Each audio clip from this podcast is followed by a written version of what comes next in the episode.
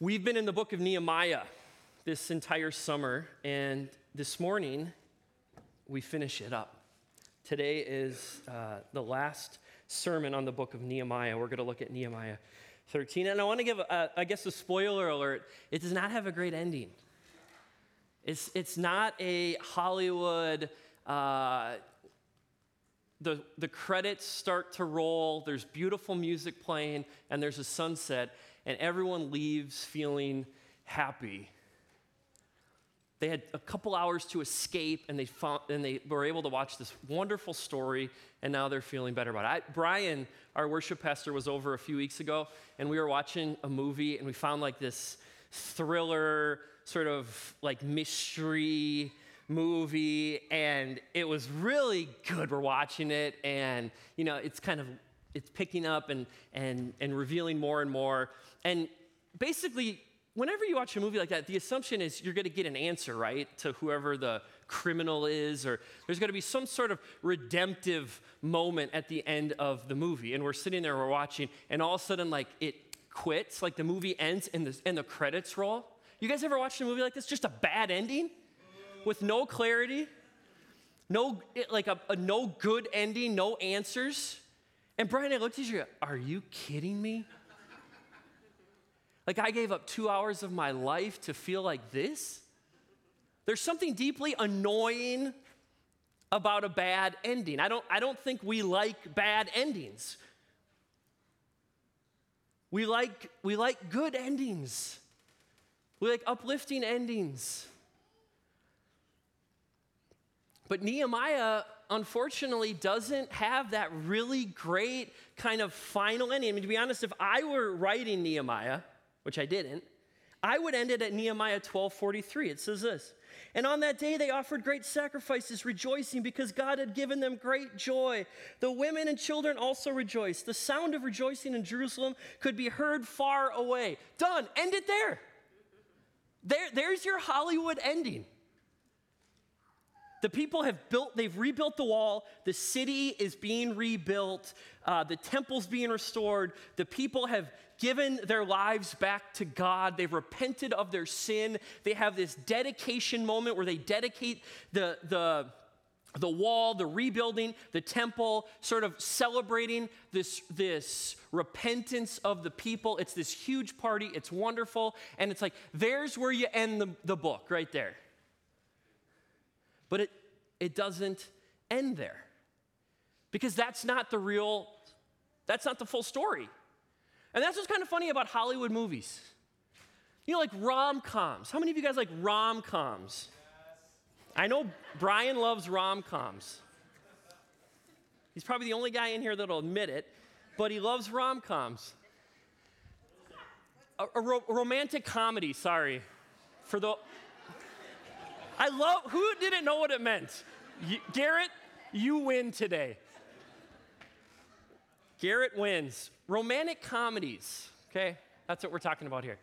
You know, they always end with like the couple falling, like they're in love and they end with like uh, you know they're married they kiss and you're just like oh it's so wonderful. Like they met each other under crazy circumstances and then some sort of division you know broke them apart but then love brought them back together and you feel great about it. But the movies just end. They don't show the next morning where the new couple gets up and the guy goes in and he shaves his beard and then the, the newlywed wife comes in and sees all the trimmings in the sink.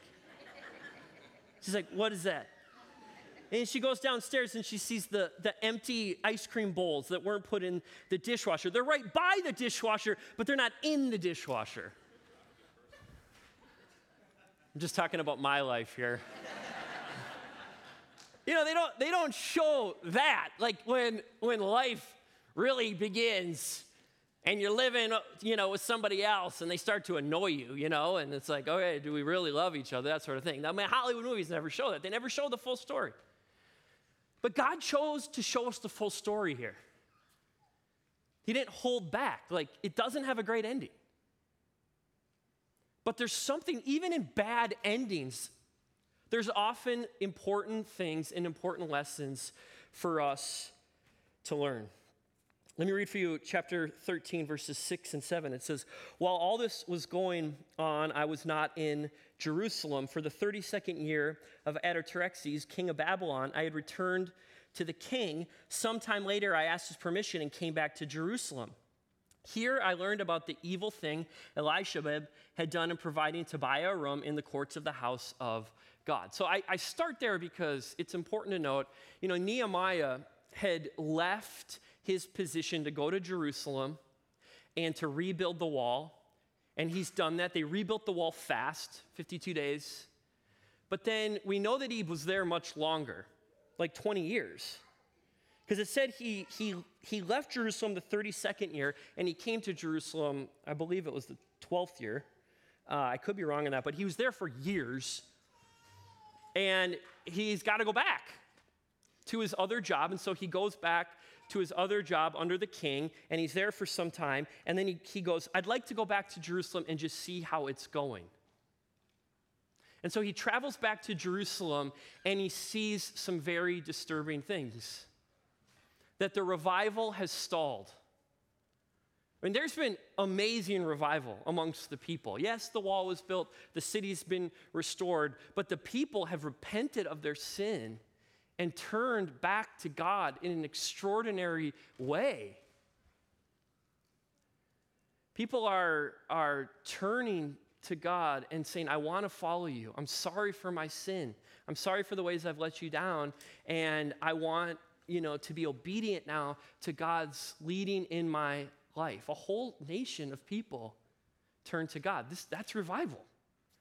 Large groups of people repenting and turning to God when we've seen this. But we get to 13, and Nehemiah leaves and he comes back, and he sees three very disturbing things that have stalled out this revival. And I think for us today, it's not just these three things that can kind of stall revival, but they are three things that still happen today that can stall God from really breaking in to communities to large people groups, to nations, from turning completely to God. So, three things I want to show you that stalled the revival. The first is legalism. Let me read for you verses 1 through 3. On the day that the book of Moses was read aloud in the hearing of the people, and there it was found written that no Ammonite or Moabite should ever be admitted into the assembly of God because they had not met the Israelites with food and water, but had hired Balaam to call a curse down on them. Our God, however, turned the curse into a blessing. When the people heard this law, they excluded from Israel all who were of foreign descent. If you just read this at face value, you're just going to be like, okay, what does that, what does that mean? But when you look at what's happening here, you see that a new form of legalism has sort of made its way into the people. Know, whenever someone says to you, the Bible says this, that's what we're getting here. They're reading the law, the holy scriptures, and they're saying, oh, this is what it says. Whenever someone says, this is the Bible, they quote it to you without actually reading it, you should always, for better judgment, look and say, is that really what it says? Now, what the people are referring to, what, ne- what, the, what the book of Nehemiah is referring to, is a story and a commandment given uh, in Deuteronomy 23 3 through 5. Can you put that up on the screen? Because I didn't put it in my notes. I'm going to read it to you.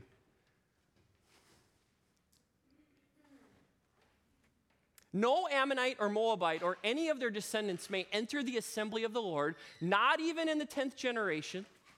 For they did not come to meet you with bread and water on your way when you came out of Egypt. And they hired Balaam, son of Beor, from Pethor, and Aram Naharaim, to announce a curse on you.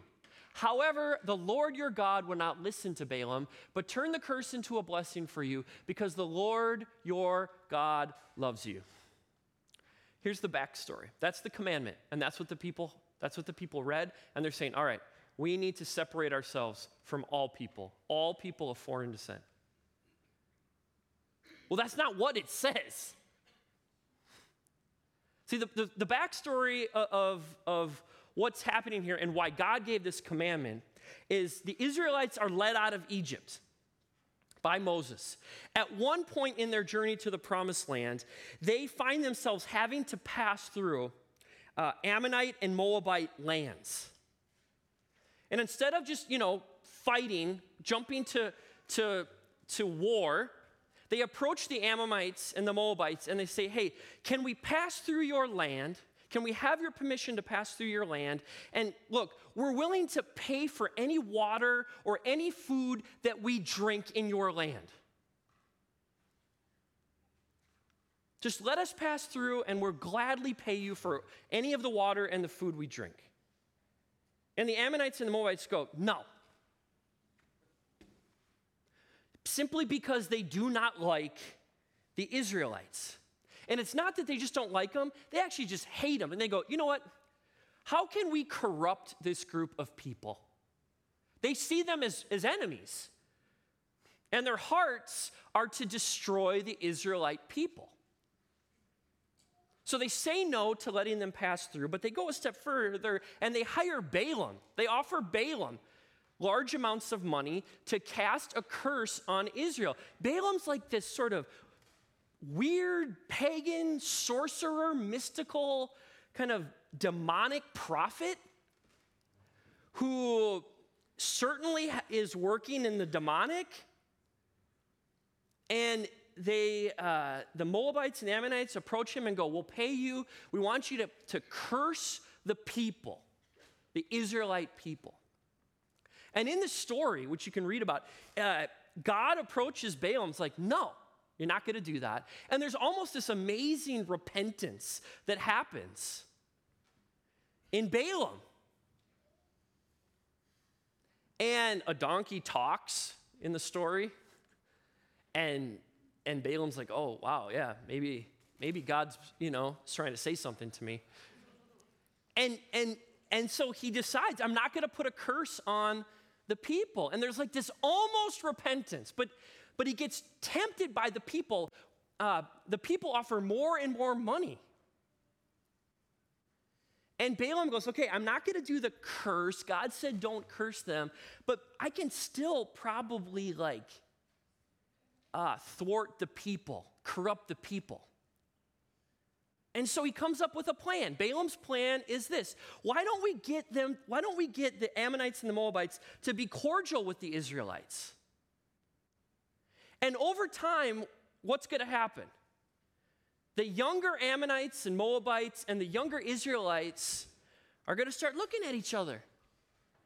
They're going to start paying attention to each other. They're going to start hanging out with each other. And inevitably, you're going to have Ammonite and Moabite women falling for Israelite men. And you're going to have Israelite women falling for Ammonite and Moabite men. And Balaam's like, I know how we can corrupt them. We corrupt them by getting them to sin. And what easier, more sly way to get them to sin than by getting them to engage in intermarriage, mixed marriage. And this is not mixed marriage in the way that we would talk about it today. This is mixed, like when, when we're talking about mixed marriage at this time in Scripture, we're talking about the covenant people of God, the Israelite people of God who have been, who have been set aside to follow Yahweh, to give all of their hearts to Yahweh. This isn't about ethnic mix, this is about a believer marrying an unbeliever. Is probably the closest we would get to it today. But at the time, it was look, you do not marry an Ammonite or a Moabite. Why? Because they worship pagan gods. And if you start to mix in, you know, worship of these pagan gods, you're going to start corrupting the people. Because the people are going to turn from Yahweh and start inviting these pagan gods. We saw it happen to Solomon. King Solomon built pagan temples to pagan gods to suffice his, his wives. You get in. You, you want to get the people to sin? Don't tell them to sin. Get the, get the fathers to say, hey, check out my daughter. Isn't she beautiful? Get the mothers to say, hey, here's my son. He's got a good job. He'll take care of your daughter. And generations will pass, and the people will, will drift further and further from God. And that's that is what Balaam sets in motion. And that is why God is so displeased with the Ammonites and the Moabites that they would do something so wicked. And so he says they're not allowed in assembly up to the 10th generation. So, not forever, mind you. And he doesn't say anyone, any other ethnicity or people group.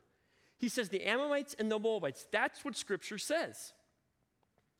See, it's important to note that it was perfectly possible for non Israelites without Abraham's blood to be adopted into the assembly. If you were willing to come under the covenant, if you were a man and you were willing to get circumcised, you could join the, the Israelite assembly. In essence, you become an Israelite. It was perfectly possible to become an Israelite without having Abraham's blood under the right conditions. But what happens here, now let's go back to Nehemiah's time, is the people read that in the Deuteronomy text and they, they decide in verse 3 when the people heard this law, they excluded from Israel all who were of foreign descent. Not just Ammonites or Moabites, everybody, you're out. If you do not have Abraham's blood running through your veins, you're out. And it's sin because they're, they're not following what God says in the Bible, they're adding to it. This is what, um, what D.A. Carson says about revival. He says, when revival takes hold, one thing that happens is people try to become more holy than God. He tells a story of how when he was in college in the 1960s, on campus, the Marxists on campus would carry around Mao's little red book. I think I have a picture of it. Now, that's not my copy, just so you know, I Google imaged it. But in the 60s, the Marxists would carry all around campus Mao's little red book so that everyone could see that they're a Marxist. And D.A. Carson says a group of, of Christians on campus got together and they said, you know, if the Marxists are going to carry around this, their little red book, well, then we're going to carry around our Bibles because why would we not profess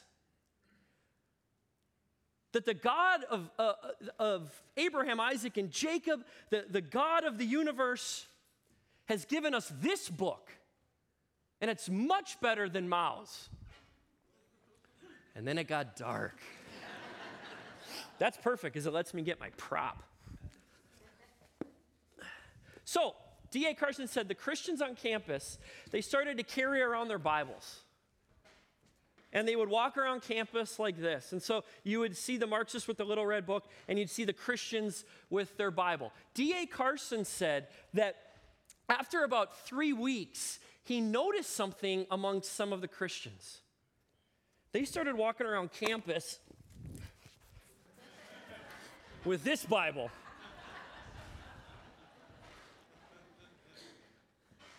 So you really knew that they were a Christian. And look at the size of their Bible. This is not a Bible, actually. This is the uh, Audubon's Birds of America book. look at how beautiful that book is.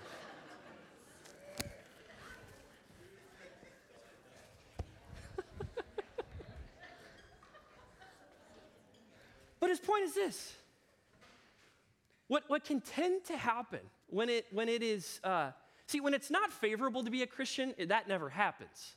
But when you find yourselves in, in environments where it's cool, where it's favorable to be a Christian, you almost certainly are going to get people going, Look how big my Bible is. Look how holy I am. And instead of falling under the grace of God, they begin to throw themselves on rules and regulations to make themselves feel holier than they really are or holier than God. It's why, you know, you used to have a Sabbath law do not work on the Sabbath. But the rabbis in Jesus' day added 39 categories of prohibitive work, as if it wasn't enough, God. We tend to want to make ourselves feel holier than we really are. And when people try to be more holy than God, it is another form of legalism, and it will destroy revival. And we see the cracks of legalism make their way in the revival of Nehemiah's day. So, legalism. The second thing is nepotism, which is a, a, a fancy word for favoritism in family. Blood relations become more important than the blood of the covenant. Let me read for you verses 4 through 9. Before this, Eliashib, the priest, had been put in charge of the storerooms of the house of our God. He was closely associated with Tobiah. Important to, to mention when, when it says closely associated to Tobiah, closely associate is an idiom which very likely, almost certainly meant that they were related through marriage. Brother in law, probably.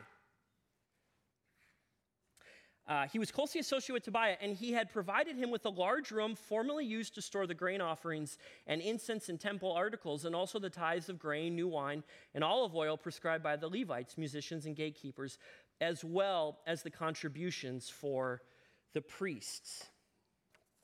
Okay, so what's happening here? Here is Eliashib, who's in charge of the storerooms of the temple. And the temple, look, this is this is the place where God and man meet. It, it, it's of vital importance that it's, it's kept well. And they have set aside these rooms for the necessary uh, resources to be used in the worship of God. God has said this is how it should be, and this is how it should be. And Eliashib is in charge of making sure that it is how it's supposed to be. Well, what happens? He ends up clearing out some of the rooms in the temple and giving it to Tobiah to sort of shack up in and work out of and live out of. Okay, this is Tobiah. This is the guy who earlier was mocking the Israelites for rebuilding the wall. Nehemiah 4 3 says, Tobiah the Ammonite, who was at his side, said, What are they building? Even a fox climbing up on it would break down the wall of stones. You know, archaeology has uncovered the wall, and it's nine feet thick. Some fox. but here's Tobiah,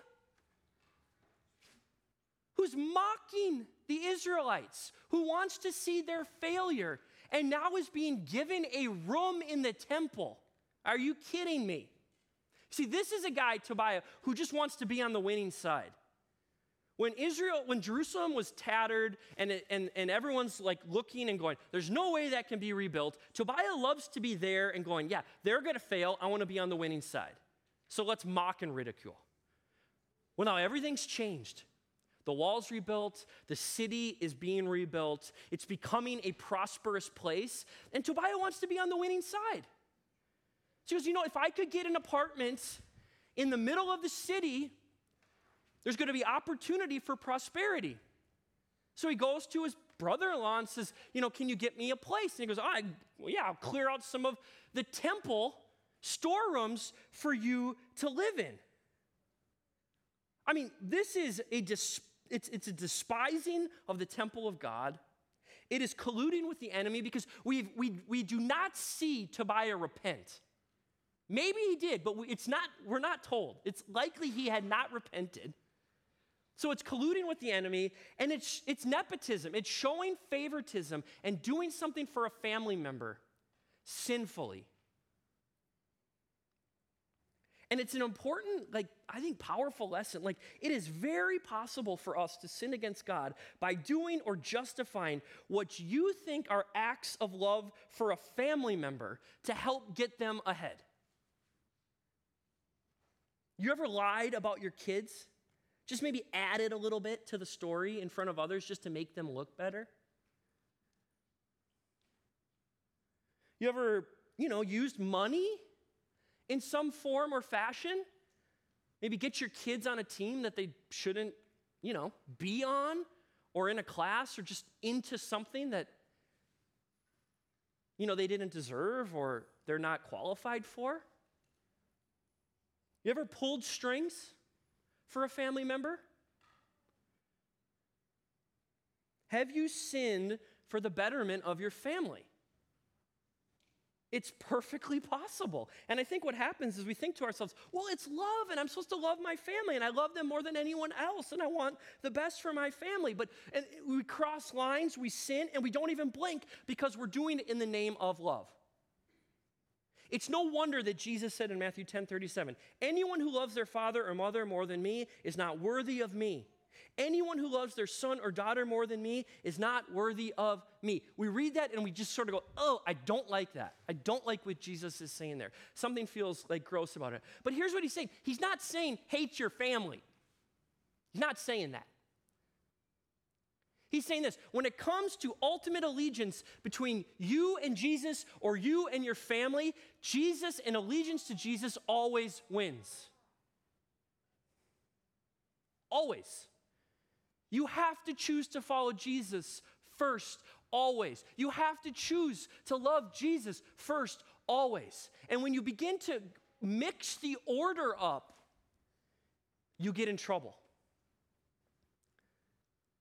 And be very careful because it is very easy to, to justify sin for the sake of family and the people that we love most. But nepotism, that sort of sin, will destroy revival because nepotism we see triumphed, in this case, over faithfulness and obedience to God.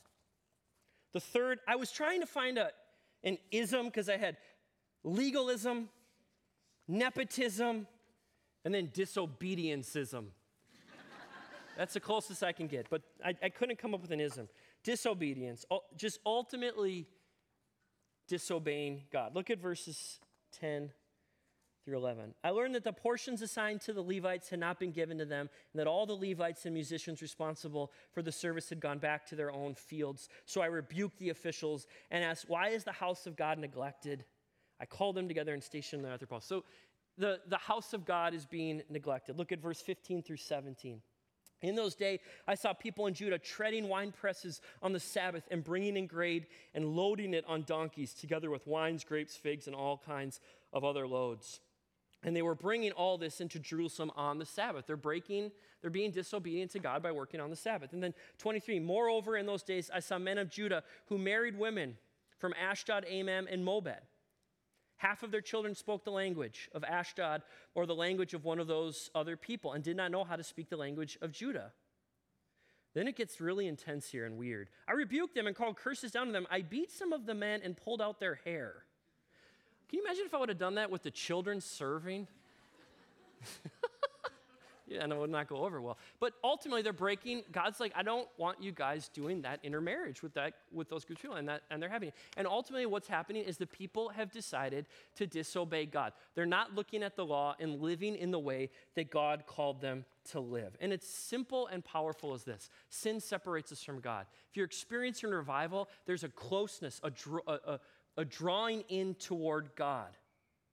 But revival is squashed when we love sin more than God. The invitation is always there to repent and turn back to God. But when you love sin, it's almost impossible to even see it. And if you don't see it, you're not going to turn from it.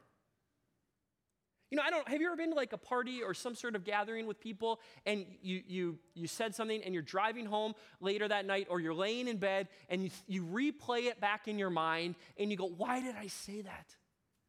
Oh, I wish I wouldn't have said that. It's so embarrassing. You ever felt that? You ever felt that and, and you feel the shame? Happens to me all the time. You feel the shame. And so I go, if you've had that happen to you, before whom are you feeling that shame? The people that you were with. You feel, you know, you feel shame because, you know, I said, I embarrassed myself. I said, you know, something stupid in front of them. My question is do we ever lay in bed and feel shame and embarrassment for the things that we've done against God?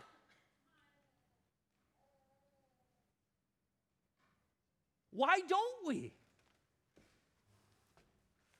See, if, if our hearts are not open to conviction, we squash revival. This is why, you know, we are called to pray that the Holy Spirit would convict of sin, righteousness, and judgment. There needs to be a conviction and opening of the heart for people's eyes to be open to sin in their life. And if you're not willing to look, if you're just ignoring it, you're walking farther from God. Nehemiah got it. He comes back, he tries to fix things, he sees what's wrong, he tries to make them right. Um, he knows what's most important. Not that the wall was rebuilt, that Jerusalem is a prosperous city. He knew that what was most important is that people's relationship with God were, were in right and good standing. But what does the failure of the people tell us? The revival was not deep enough. You know, why didn't it take hold? Why did it fall apart so easily? And I think the lesson is this men and women can only bring you so far. Nehemiah was an amazing leader. He did almost everything right. He's a leader to look up to. But he couldn't do enough to create forever change in all the people. You know, I always think it's so interesting to watch elections and, and politicians and how groups of people get behind a politician and they just put all their hopes on this individual. And their belief is, man, if we just get this person into office, things will change. Things will be better. And then if their person wins, they're celebrating and they're excited and they go, finally, you know, we're going to be restored and life is going to be good again and problems are going to be solved. And then what happens? Maybe that candidate, that politician, does a few things, but the brokenness still remains. I have yet to see a president fix everything. Because one person can only do so much. And at the end of the day, only Jesus can fix the brokenness. Only Jesus can fix the broken areas in our heart. Only Jesus can bring healing to the land. No pastor, no politician, no community leader, no teacher can do what Jesus can do. Nehemiah did great, but he was never going to be able to do what a better Nehemiah would come along later and do Jesus and redeem and forgive the people. So ultimately, we have eternal life See, the story had a bad ending. And you look around, and we're still kind of living in a bad ending at times. But the hope of Christ is that we have a good ending in our future redemption, eternal life, death's defeat, no more sin, no more tears, no more disease. That is your future for those of you who have put their trust in Jesus Christ. That is an amazing ending. And you're invited to have that ending in your life if you're willing to turn to Christ. We're going to take communion together. I'm going to invite the band up. I want to read for you out of 1 Corinthians 11, verse 23 through 26. This is the Apostle Paul writing. He says, I received from the Lord what I also passed on to you. The Lord Jesus, on the night he was betrayed, took bread, and when he had given thanks, he broke it and said, This is my body, which is for you. Do this in remembrance of me. In the same way, after supper, he took the cup, saying, This cup is the new covenant in my blood. Do this whenever you drink it in remembrance of me. For whenever you eat this bread and you drink this cup, you proclaim the Lord's death until he comes.